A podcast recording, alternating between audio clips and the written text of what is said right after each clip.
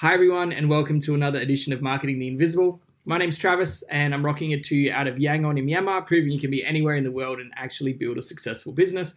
I'm joined today by Pete Williams. Pete, a very, very warm welcome. Thanks for having me. Really appreciate it. So, where are you hanging out in the world today?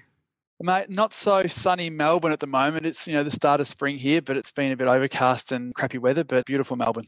Okay, okay. It's always good for a coffee, right? In uh, absolutely coffee, food, and sport. That's the, it's the place to be for that.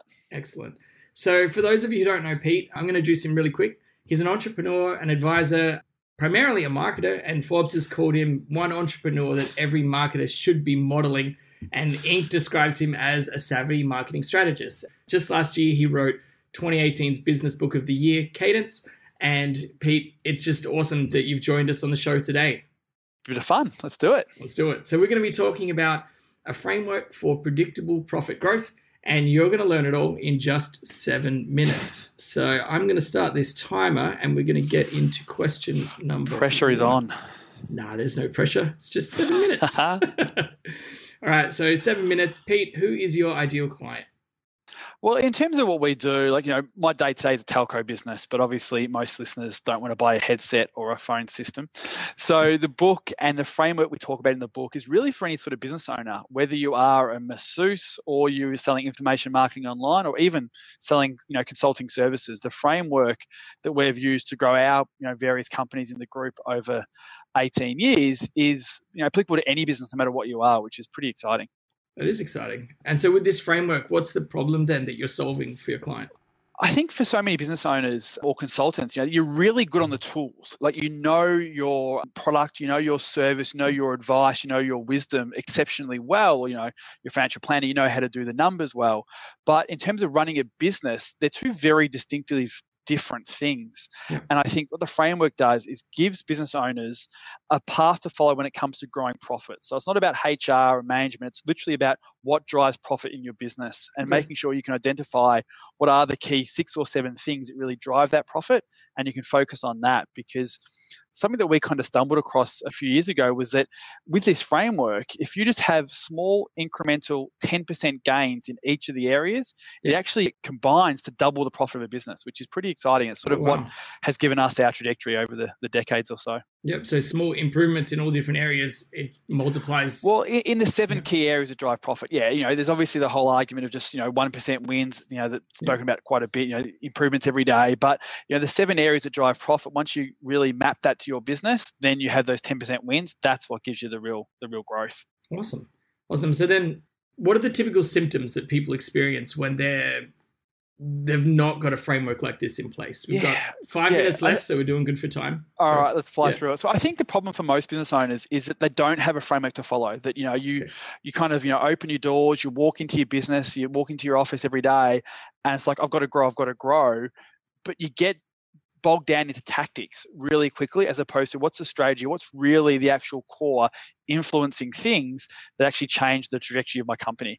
Okay. And once you have that sort of framework, it become that sort of filter almost for what you actually do every day. And that's the problem. You run around, head cut off like a chalk, being very busy, busy, almost you know you, sort of decide and you end up doing like action versus achievement and you kind of get busy doing things like oh i'm achieving stuff but it's not really actual achievement it's just activity okay so like focusing on spinning the wheels, but you're not actually getting anywhere in, in your totally. Game. Okay. Yeah.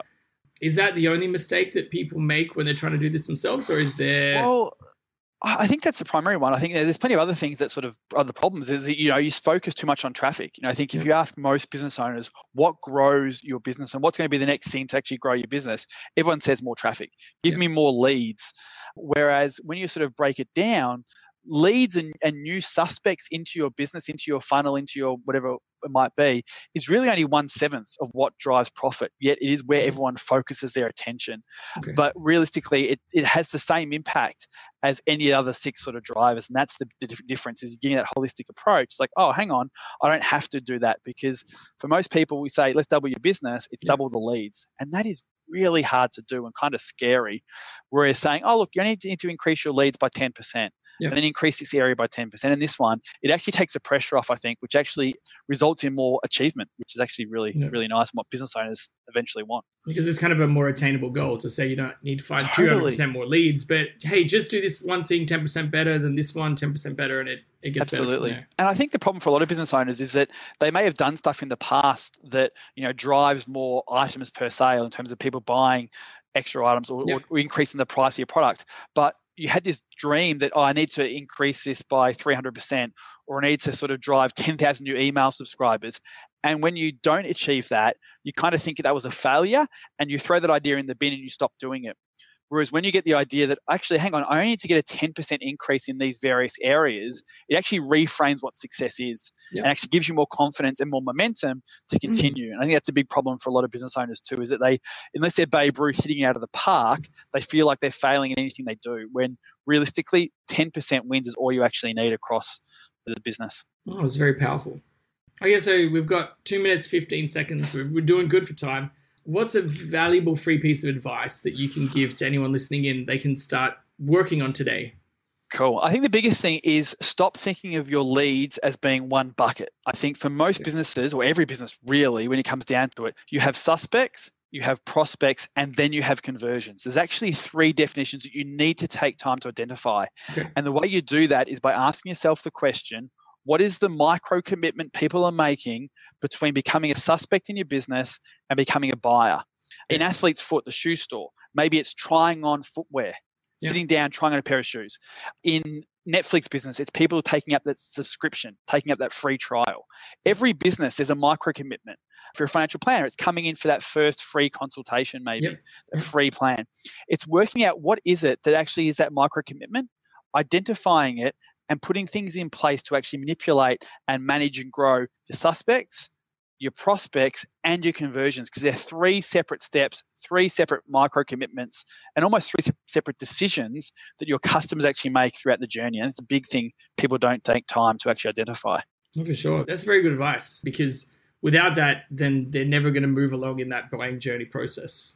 Well, I think hmm. not, not moving along, but also you, you kind of get too focused on, on big jumps. It's like, oh, I need to get all these leads in the door, but then I need to convert them. Whereas there's actually micro decisions that people make along yeah. the way.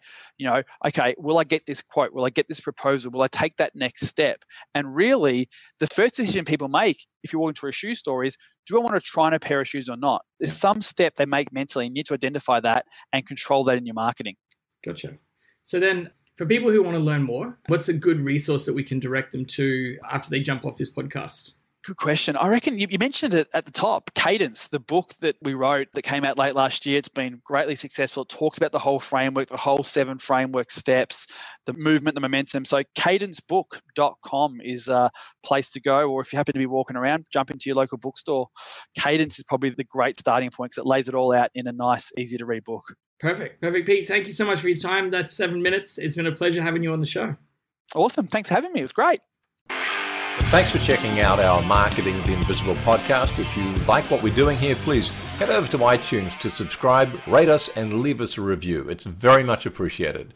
And if you want to generate five fresh leads in just five hours, then check out www.5hourchallenge.com.